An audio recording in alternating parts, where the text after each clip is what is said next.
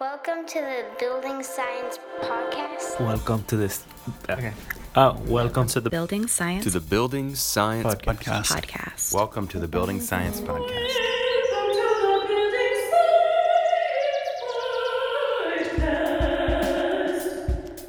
bringing the human factor to architecture and design. Brought to you by Positive Energy in Austin, Texas. Okay, hello everybody. Hello and welcome back to the Building Science Podcast. I'm here as always with my trusty friend, sidekick, and annoying business partner, Miguel. Here I am, here I am. and he's not actually annoying, what bit. I've also got the great good fortune to be here with Michael Ingui and Zack Semke, and I'm going to let them uh, introduce themselves. Michael, we'll start with you.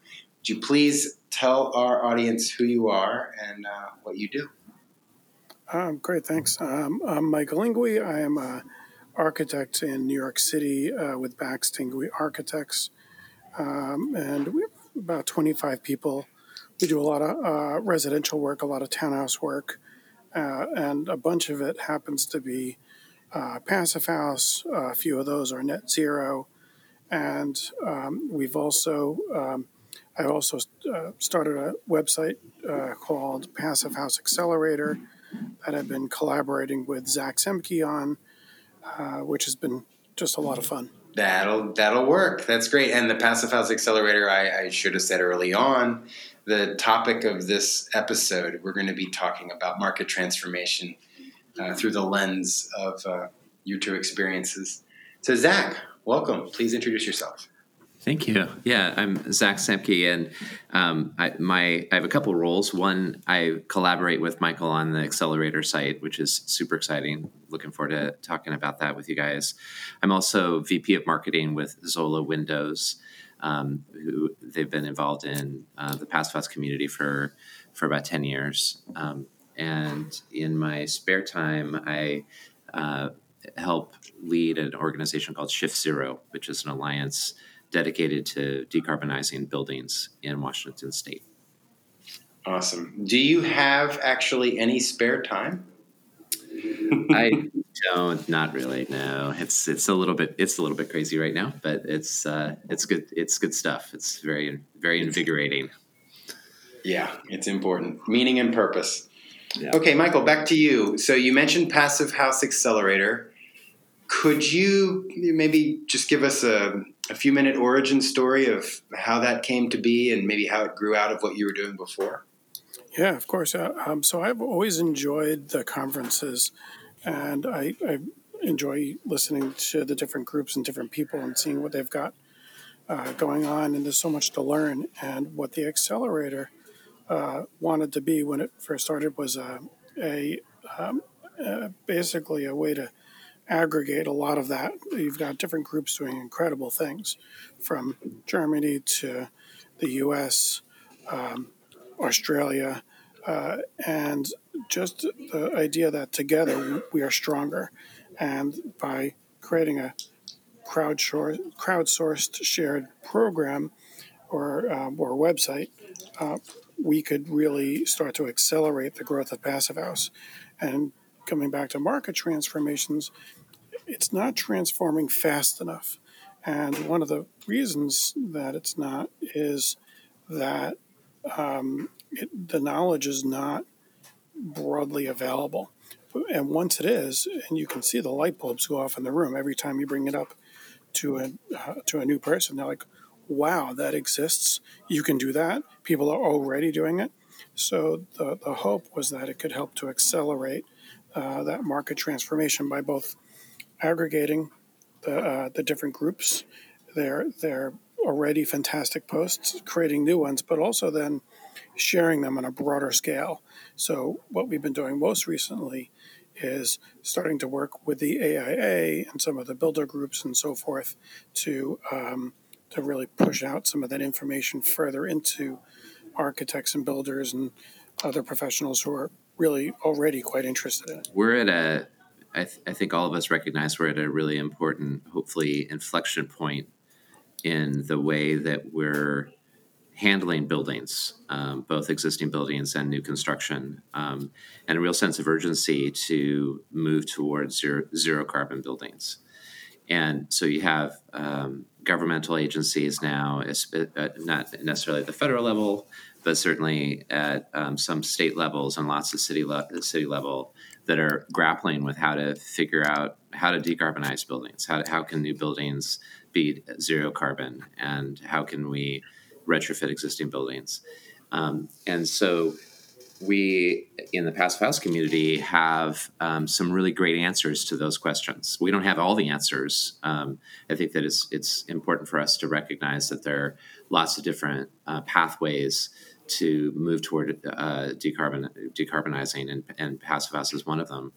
Um, but we we we are you know we we're at this place where where I think there's a convergence of the sense of urgency, the sense of seeking of answers, and the fact that we have this um, this platform, this uh, this uh, uh, form of design and construction that can really make a big impact and make, make a big difference. And also, passive house can be a complement to um, the goals of AIA, um, you know, the climate goals of AIA, or the energy goals of living building challenge buildings. Um, I was just at a meeting with uh, uh, the out kind of the outreach effort that USGBC is doing around their new zero certification.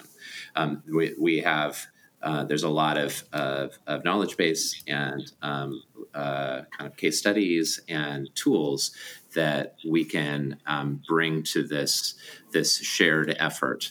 And so we really see this, I think, as a way to both elevate the awesome and um, exciting work of Passive House leaders, as well as integrate into the broader community of people who care about climate change and buildings and health and resiliency.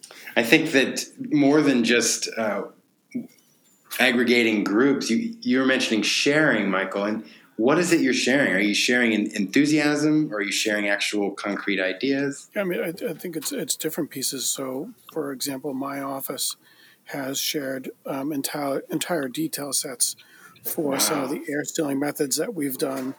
Um, you've got a great uh, article um, that we put on Green Light Rise of the Energy Efficient Building. That was by Kate Nason, and who's in uh, Australia there's a fantastic book that describes a number of ways of getting to, to point B. So for me, it's it's it's sharing what's happening out there, but also there's a lot of architects and passive house consultants and contractors who are already sharing a lot of what they've learned, and this becomes a platform to share those answers. Because I think it, that's that's the most important, or one of the more important pieces. How do how do I buy material that I want? How do I put it in? and have it be you know successful. Um, so for me, it's, it's, it's sharing not only the news but also how, how do you get to point B. Mm-hmm. Are you recommending? Are you advocating uh, certain programs like like Zack was just mentioning? You know the, the AIA and GBC, USGBC, and is Passive House Accelerator? Is it you know is it a PHIUS accelerator? Is it a PHI? Is it either both? How does that work? It's really both, uh, and all the above. Uh, you know, it's interesting for going to a lot of the conferences. You realize that the certifications themselves may be different, but the people implementing them are not, and a lot of the details are not, and a lot of the materials are not, and a lot of the um, a lot of what goes right below certification is very much intertwined, and there's a lot of learning going on every day where hey, I tried this product and it didn't work well, or I tried this detail, but it did it better next time. There's a lot of these stories, and they're completely intertwined on the Passive House level. But also, you've got International Living Future Institute. Um, we've got a number of other groups who do really great work. We've got a lot of um, uh, uh, NZEB going on in Europe. There's a lot of learning that is all cross pollinated. So for me, there's there's a few different versions of what's important. One is what kind of certification do you want, or and even do you want to certify? But the other is all the stuff that comes below that. What are we learning? What works? What doesn't work? And and again, how do I get to point B?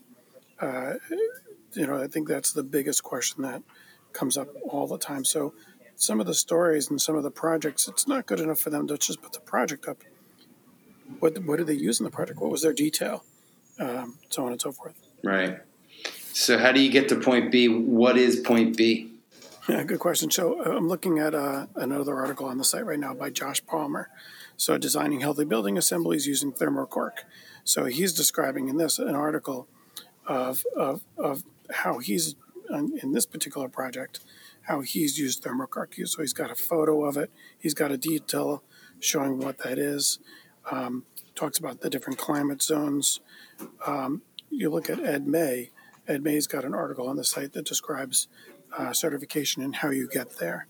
So for me, Point B is different from for different projects. I'll use my own company as a as an example. We have some projects that are full gut, so we do a lot of renovations. In fact, I don't do a lot of new builds, only one or two. I do a lot of renovations, a lot of uh, historic renovations or and historic masonry retrofits on a lot of my projects, we're never fully gutting these, either for budget reasons, but very often for historic reasons, um, or or honestly just talking about embodied carbon. Sometimes what's there is really nice, and honestly, you shouldn't rip it out. So for me, a lot of times we're doing uh, passive house windows or um, redoing my roof. So it's everything I learned with passive house. I've got my passive house detail for my roof. I don't have another detail. I don't have another detail for my cellar slab anymore. It's my passive house cellar slab. It's just the better way of doing it. So, uh, in terms of point B, I think it depends on what you're doing. And I think it's important for people to know that because there's a lot of people, for lots of reasons, who are um, who are going to be renovating a house, but not fully all the way. And so, providing options for them for their different levels of point B are important. Sorry, that was a long answer. No, it's good. So basically, B for better, but the, there's all kinds of different details. There's all kinds of, di- it, it, it, you know, the engineering joke. It, the first two words of any answer from an engineer is "it depends." Yeah. um, so you're getting kind of that that there. It depends exactly what point B is.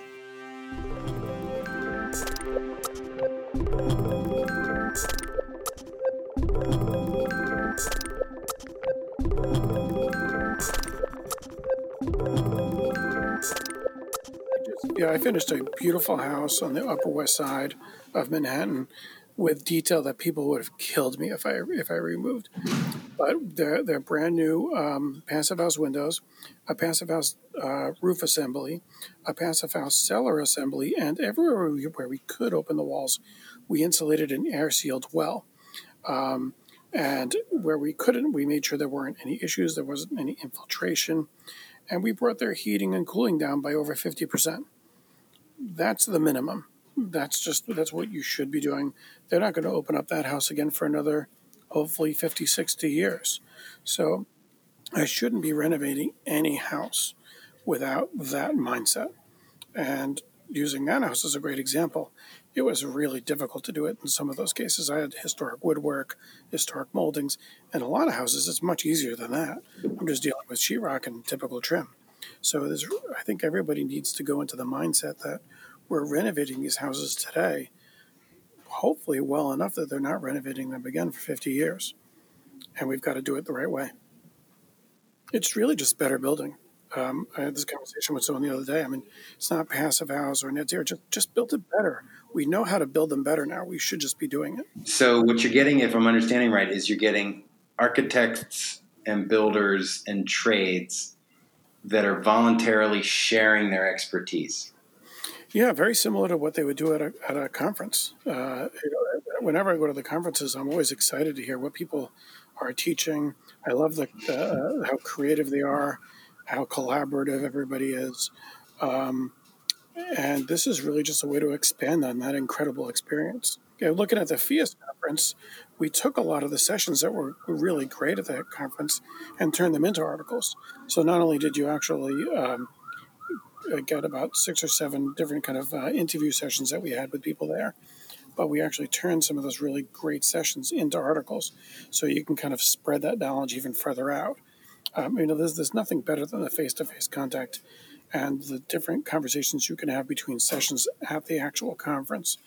But it's great when some of that information can kind of reach different people throughout the yeah i agree completely i mean i think kind of the world. all of us maybe even all of us listening recognize that information flow um, is probably the key to a lot of the outcomes we want and need as a society it's it's less like there's no possible way to do this detail and it's more I don't know of a way to do this detail. Um, so you need to get the information. Yeah. Um, but I'm going to do a mildly cynical comment, right? So I, I, go to a lot of national conferences. I love it. I agree. I love the spirit of um, camaraderie and you know mission, sense of cause, sense of purpose. Um, it's also the case that at a conference there's this interesting dynamic where it's it's unlikely that many of the people in the room, or even any of the people in the room, are actually direct market competitors for you know me getting a client to sign a proposal with me versus someone else in the room. So it's a little bit easier, mm-hmm. but you're getting it within the New York City market. You're getting, let's just stay on the GCs. You're getting general contractors to somehow transition away from being competitive to being more collaborative. Is that right? Yeah, so I mean that's one of the things that I've enjoyed most about uh, doing these passive houses. So we, our first passive house was pretty rough. Um, we didn't have a systematic approach. Uh, it, it didn't go smoothly, and we were still successful, but there's nowhere near repeatable. So one of the things we realized after that is that we needed a systematic approach. We needed that, pro- that approach to be repeatable, and we needed it to be repeatable depending on no matter who the contractor was or who the team working on it was. So on our next one, we invited a bunch of the contractors that we worked with um, to come in and, and meet, and they were all apprehensive. A lot of them had uh, competed with each other for years and uh, decades and never met each other. And uh, we had one contractor kind of milling about outside before he realized, you know, it was okay to go in. And it was a little awkward at the beginning. It's about 10 con- hmm. contractors there. But within the first like 15, 20 minutes, everybody's opening up about their problems. What's this? What's that? And they're picking apart our passive details, describing um, what they like and dislike. And we walked away with like three or four pages of red marks and notes. The deal is now that if you go to one of these sessions, you get to share in those. Um, that session quickly, the next one, uh, a it was re- it was re- requested that it happen at the end of the day so we can go out for drinks afterwards. There was wow. about thirty people there. The next one after that was fifty five or sixty people. The next one after that, we wound up limiting it to just the GC and the project manager because they were bringing everybody. Um, and uh, the last one was a lot of fun because not only was at the GCs, but um, a bunch of passive house consultants, all of whom compete were there. Um, a couple of our engineers were there. Another architect that I definitely compete with uh, directly. Was so, how did you do that? How did you um, get past competitive and, uh, to collaborative? Is there some? You, you said it happened, but how did it happen? Well, you know, you I mean, one is we, we, we requested it, so I guess people felt uncomfortable saying no. Uh, but the other is uh, the exact opposite is happening now. I have a contractor who's been fighting doing passive house uh, just because I think he's afraid. Um, just you know, to, he's already making money. He's already doing well enough, um, but he hasn't been invited to any of these because the deal is if you're not doing a passive house, uh, you can't come because mm-hmm. then you mm. don't have any skin in the game.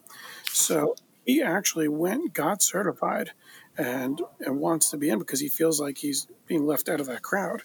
He wants to be put on the list. He wants to be on the list. I've got engineers that I meet who are like, "Well, next time you're doing it, can I come?" Same with architects. I'm having a actually lunch with an architect tomorrow that I compete with quite a bit. Um, we talk about details and business stuff all the time. I I think it's um, I think once you start the meeting and it's very repeatable. This should be done everywhere. Uh, I can tell you the reason why we have a repeatable approach right now, and the reason why our details are much closer to cost neutral, if not cost neutral, is completely those contractor meetings.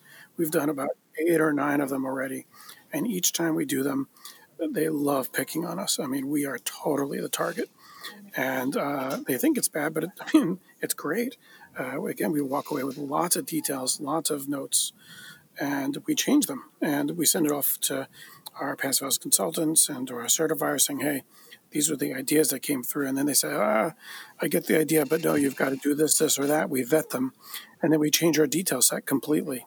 And that makes the next passive house that much better. One. Two, at this last meeting, three of the contractors that came are about to start passive houses with us and haven't done them yet. And it was instrumental for them to hear from other contractors and see what they've done. And it's always at a job site where it's still the walls are open. You can see what they've done. Kevin Brennan uh, helped run the last one. He's uh, a person who's not only an air sealer, but he's also taught a lot of these contractors through um, uh, through the uh, contractor certification course, um, and it, it was just instrumental for them to be successful. I feel like one of the you know, there's a lot of hurdles to market progression, and one of the ways to get over those hurdles is is is to let people see over the hurdle before they have to get there. But you also mentioned that these contractor meetings yeah. are a key. And my understanding is those are face to face, you know, physical meetings. Is that right? They are, yeah. That, uh, so the deal is, if you're a contractor who's shown up to one of these uh, on-site meetings, you've also by default agreed to have the next one at your job site. Um, so again, everybody's got to have some skin in the game. So the next one is going to be at one of the contractors who hasn't hosted yet. So everybody has to host. Mm-hmm. Everybody has to so um, have some skin in the game. And you might not get you might not get to everybody, but everybody knows you yeah. could. So uh, so it's interesting. So, you have a combination of online, you know, using the internet as a big information superhighway, as well as kind of mm-hmm. quote unquote old school, right? People in the room shaking air to talk to each other.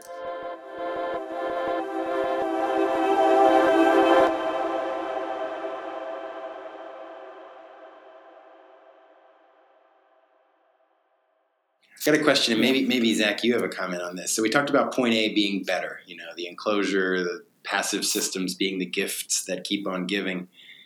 So B, if point B is for better, point A would be uh, creating a an awareness of and an aspiration for point B. um, does Passive House Accelerator focus on that? I mean, is it more broad? Do you go to like try to get this to everybody to see Passive House Accelerator, or is it within the community of already true, true believers? Yeah, no, that's a good question. It's a que- it's a question about mm-hmm. um, audience, right?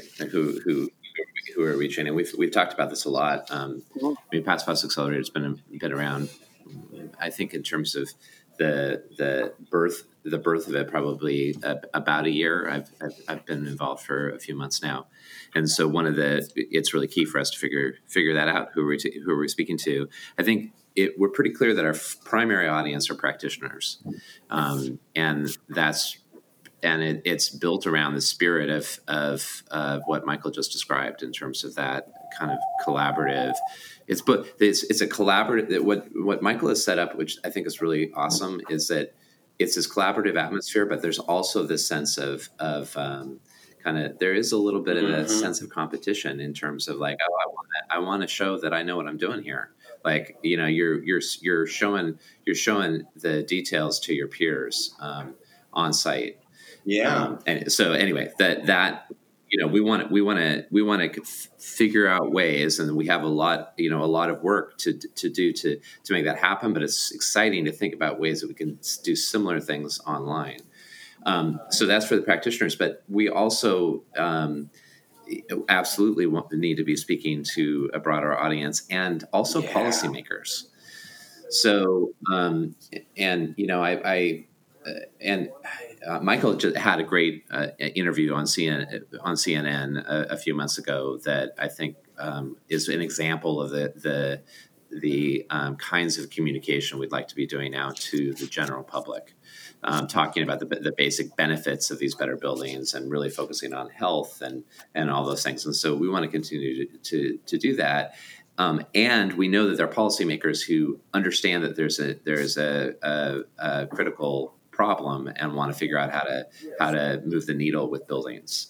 So um, the same kind of, of information sharing and showing and sharing of best practices practices is something we want to do on the accelerator. And so an example of this is is um, sharing the stories that, of of what's happening in, um, at the city of Vancouver, BC, with you know the the just explosion of passive house um, buildings that are going on there um, from one passive house residence in 2015 in Vancouver to now thousands, um, both built and on the way. um, in Vancouver. I mean, it's really, really an amazing and and um, heartening story um, to what's happening in, in, in, the state of Pennsylvania with um, the low income housing tax credits and the way they award those um, and encourage passive house for affordable housing buildings. And that's that's made a tremendous impact in um, in um, equitable access to these buildings, as well as showing that um, in in the the climate in Pennsylvania, it may not be more expensive to build these buildings than conventional buildings. That's what the data is. The data is showing. There's a really cool data set around that.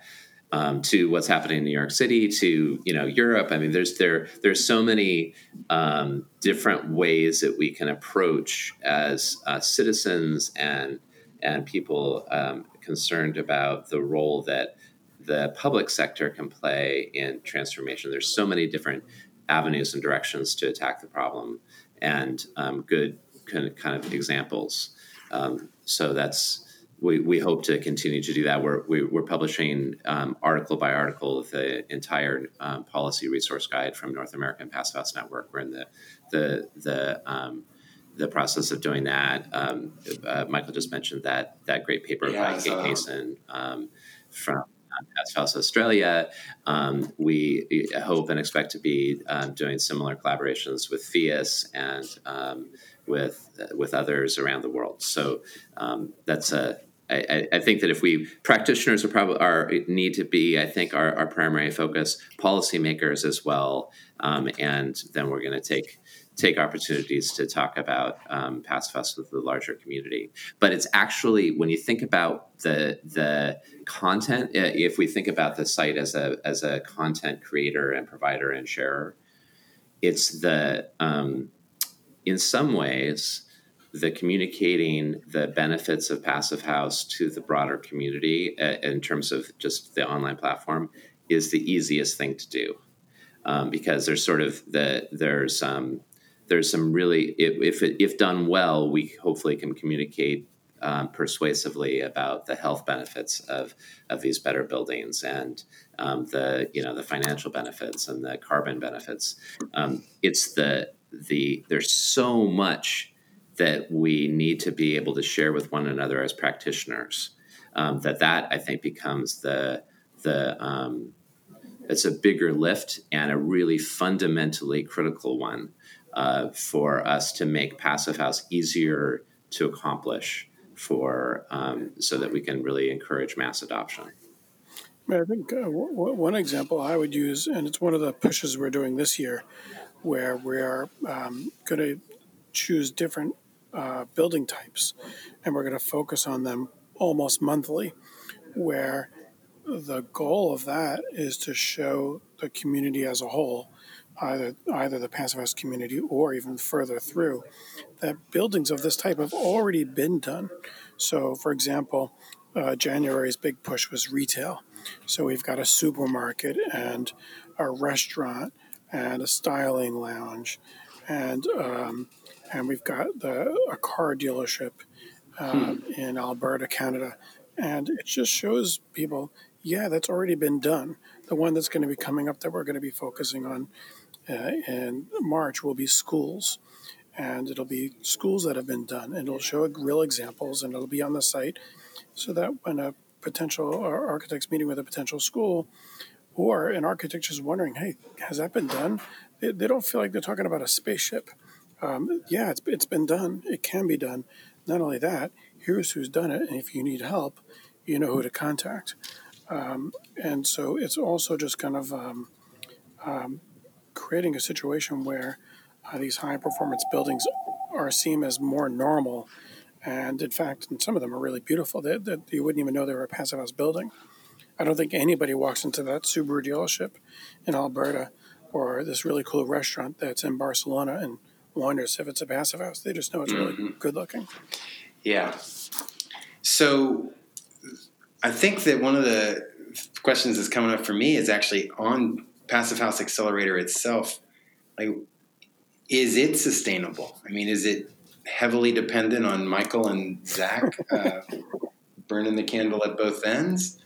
Or I mean, is there a financial sustainability model associated with it? I mean, you have people that sponsor the site? How, does that work? we really tried to focus on getting the content in a good spot and funding it uh, privately for a little while to make sure that we can get it to a place where it is now.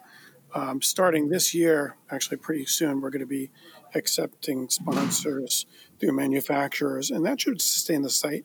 The site doesn't cost a lot to run, and it was never intended to be a, a monster moneymaker. So I believe that the manufacturers chipping in and doing some advertising on the site and so forth will be all we'll need to sustain the site. I mean, ask me in a year and I'll tell you if we're right.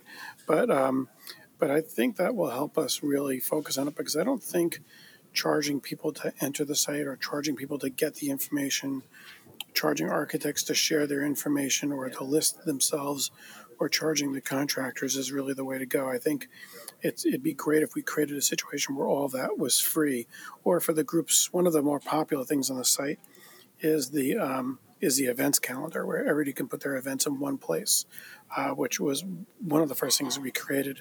Can't tell you how many events I miss in New York, even though I think I talk to everybody. But, I'm obviously wrong because I miss events all the time. So the events calendar, it's creating a situation where all that's free, and I think it's sustainable with the manufacturers. I won't. I don't think we're going to really know that until the end of the year. But uh, yeah, I think it's it's quite sustainable. And then I think what that helps with is uh, with that kind of funding, it also will help us get the kind of market penetration we're looking for to grow the market uh, right, exponentially. Right. I like it.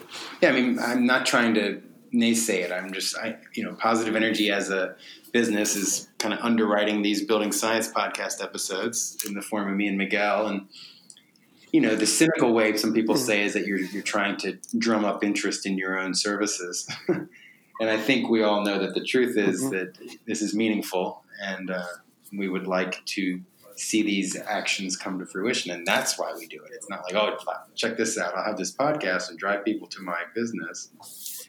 So similar to you guys, right? There's just a sense of purpose and trying to untie this knot. Yeah. You know, this uh, low mm-hmm. first cost knot.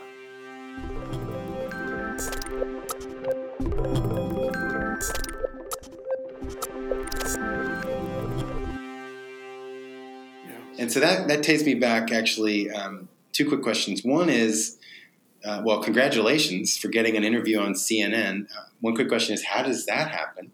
And then I want to get back on uh, what Zack mentioned about Pennsylvania and the financing there. So interview on CNN. Um, that was you, huh, Michael? But yeah, someone at CNN uh, called and um, and they had asked if we had uh, both a site that was under construction and a finished site somewhere near each other. And in fact, we had uh, we had that exact scenario nice. within a block of each other. Um, and they they wanted to put up something pretty quickly, and um, asked if we could get client permission. Um, and I got that pretty quickly. So it actually came together in a, honestly a couple of days, and we, we filmed it the following week. Um, so it was a pretty uh, uh, uh, clean situation. I think they had been on the uh, internet looking at different people in New York who could potentially do it, and for all I know, I was their first call, and I just got lucky. Um, I don't really know, but um, but I think it was um, uh, it was a lot of fun. It was great to be with CNN. We went through a lot of details, and uh, they are really, really good at editing. They made me sound much better than I ever really do. No, that won't happen here. Don't worry. if I if I could only speak that clearly, yeah. everybody would be happy. Um, but it was it was fun. It was a lot of fun. It was a great experience. And they uh, honestly they really uh, they created a, a, number of the other um, uh, a number of the uh, uh, mm-hmm. images and so forth as well.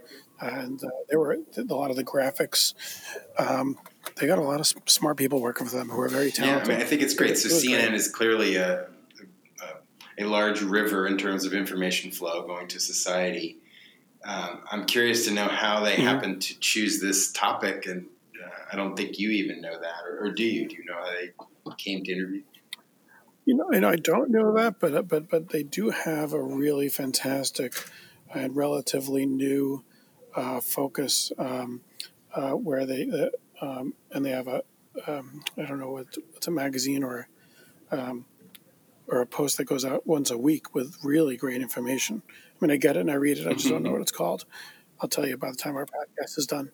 But um, but yeah, they're, they're quite into it. It's That's it's, awesome. great. So, Zack, Pennsylvania, you mentioned that the financial model in Pennsylvania has been showing that pa- uh, passive house can be delivered for not much more money. Yeah. Can you elaborate on that? So um, low income house low income housing tax credits are a key uh, way to help fund affordable housing projects around the country, and they come for the, while they come from the federal government, they're administered at the state level by uh, the state uh, housing agency. In Pennsylvania, that's called the Pennsylvania Housing Finance Agency. So each state gets to decide how um, the how they award these low income tax credits. So they're they set up a scoring system, a bunch of criteria that um, affordable housing developers need to demonstrate um, against. So if you if you're an affordable housing developer and you want to do a passive ha- or a, an affordable housing project in Pennsylvania,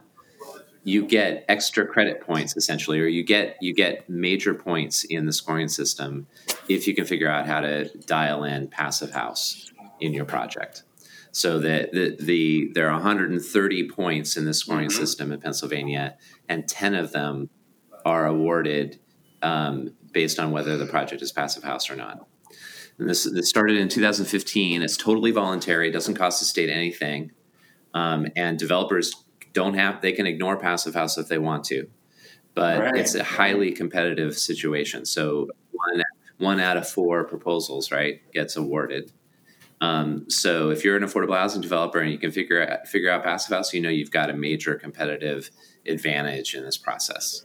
And so that's um, the I think what is uh, one of the things that this shows is that when you get a development team thinking about passive house at the very very beginning of um, project development, then you're you know and you we we hear this all all the time about integrated design, right? Do it early, do it early. You, yeah, well, this is like the earliest it could possibly be when when you do that, then um, you you you know you get a really sh- some really sharp pencils going, and you can you know get some good numbers. So what has happened is um, over time the cost delta um, between um, the conventional construction budgets and the passive house construction budgets has um, gotten smaller and smaller. In fact, it's inverted now. So yeah, it, it um, so um, the there were in the three years between the the uh, between 2015 and 2018, um, there were three years where PHFA awarded low income housing tax credits um, i- i- under this rubric where you get extra Right. points for passive house. 194 conventional projects were proposed um, at an average construction budget of $175 a square foot. 74 passive house buildings were proposed during the same period at an average cost of $173 Wow. a square foot. So initially, passive house was a little more expensive the first year, um, barely more expensive the second year, and by the third year, um, it, it actually went the other direction. So, um, it, it- what it what it you know I don't I'm not prepared to say the passive house is cheaper than conventional construction personally, but it's clear from this data uh, or what this data certainly suggests is that um, it's it can be immaterial. Right. um, if you start if you start early and it also i mean this is also climate. It, it, it varies by climate as well. Um, so yeah it's, it's pretty pretty phenomenal. And this is thanks to work from by tim mcdonald of onion flats and laura laura nettleton of thoughtful balance doing a bunch of advocacy and just really great um, policy That making is at phfa fantastic. Yeah, that, that's a powerful lever, as you're saying. Policy is a powerful lever. And I would guess that in that 70 Yeah. $173 a square foot, that reduction is exactly what's happening that Passive House Accelerator is causing to happen, I should say, in New York. This um, business model innovation to share ideas, to to be collaborative, um, but I guess as you say, competitively collaborative. That's that's definitely our hope, and maybe as you know, I think that um, it's we hear about the clean the clean energy transition, right? And and what's happened with with the um, the cost of clean energy plummeting. I mean, it's been really pretty astounding. Um, and the reason for that is that the learning the learning curve law or experience curves are so powerful. So in, in solar panels, every time we double the number of solar panels that are deployed around the world, the cost of solar uh, panels goes down by about twenty five percent. Um, and so when you, when you continue to double and double and double, then you have you know just tremendously powerful um, uh, economic forces that start to drive a transition toward clean energy. And you know, it's I think all of us are frustrated that that's not happening faster in terms of bending down the carbon curve. But I think we're going to see some really breathtaking change in the next um, decade. Um, in terms of uh, uh energy generation, and we can harness exactly the same, the, exactly the same um, uh, learning and experience um, curves in the, the building sector to bring that delta between passive house and conventional construction down towards zero. Um, and that's definitely a, a, driving, I think, motivation for the work that that Michael is doing and the work of the passive house. Well, that's fantastic for sure. Uh, one of the well, two interesting things that are happening in New York. One is just the sheer number of material competitors that are coming into the market. Uh, we used to do air sealing with one product and one product only uh, when, when we did liquid applied or even some of the membranes. Now we've got three companies competing on the membranes and four companies competing on the liquid applied. Uh, the, the prices are all coming down. They're also all making changes to their products that help us quite a bit.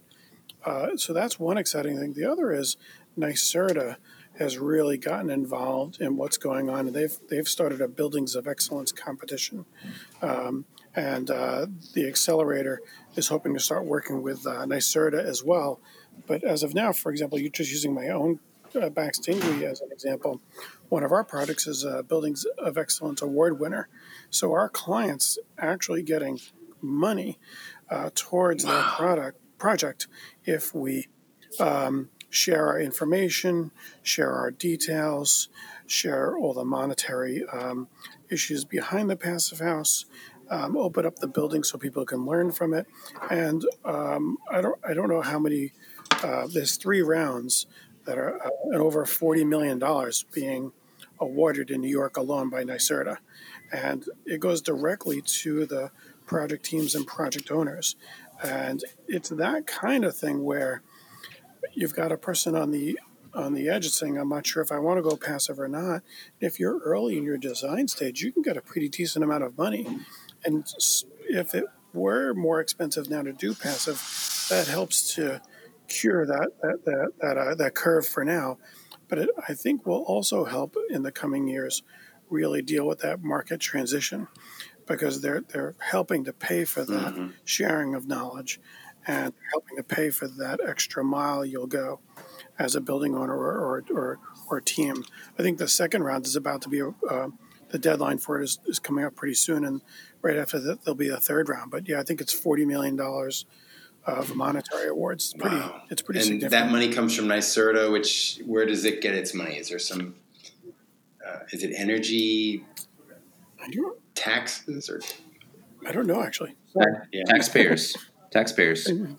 It's, yeah. yeah. That's fantastic. Yeah. Thanks. Thank you, New York State. that is fantastic.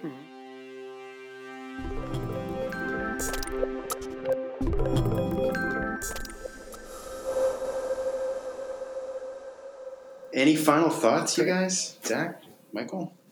Well, I mean, I can talk a little bit about what we're hoping to do for 2020. Yeah, so uh, what we're hoping to do for 2020 is um, expand a little bit on what we did last year um, and um, basically uh, uh, plan our year out around some of the conferences that are occurring, uh, whether it's the Human Climate Conference or International Living right. Future Institutes Conference or North American Passive House, uh, North American Passive House uh, uh, Association. Um, we're going to cover the conferences we're going to take a look at who's speaking at the conferences. We're going to uh, create content around it to help both prom- promote people to go to the conferences, but also share the information from those conferences. Um, you know, one of the questions is how do you how do you make sure that you've got your current content, and how do you share that uh, broadly? And our focus this year is just going to be to expand That's that effort huge. quite a bit. That's great. And and by our focus, you two on this call or more people? Well, it's, it's I mean, I will say this: we haven't, we haven't talked about Zack too much yet, but we'll talk about him now. uh, having Zack on board has been uh, it's been night and day. Uh, I don't think the accelerator, the way it exists right now, would be here without Zack on board. But we have a few other people who are working with Zack who have also been really fantastic, and I think they're going to continue with us. And um, it's been it's been a, a, a real uh, nice opportunity. to work Hooray, them. Zack. Uh, it's a dream. This is it's a it's a dream assignment, man. It's super cool. Yeah. So, do you have any final thoughts, Zack? Any final comments on Passive House Accelerator? Yeah, I think. I mean, I, yeah, I, I think that uh, what I'm really uh, passionate about this this year is to is to continue to get deeper and deeper with um, uh, sharing technical information effectively Mm, yeah. on the site. Um, and so, whether that's a, a detailed library or um, you know some other some other way, but the, I think that we we really want to deliver on that, and and uh, I see just a, a, a real uh, I think hunger in the community for that kind of that information that kind of information. So um, we want to help uh, facilitate that. And there are lots of people who are, I, I, I think that a lot of that is going to be kind of a coordination and kind of harmonizing and bringing together the efforts of a lot of, of, of smart people who are already um, kind of working in the in those directions and organizations who are, who are working in those directions. So um, hopefully, hopefully we'll have some cool stuff to show off in in uh, That's so exciting, few you months. guys. I can't tell you how appreciative I am for you taking the time to talk to us, and also how important the work you're doing here. Every every step forward is a step forward, and we need a lot of them. we need them to aggregate. back at ya. Yeah. You're welcome. Thank you, Thanks, you Michael. guys. Thank you, uh, Zack. We'll talk to you all next time. Thank you for listening.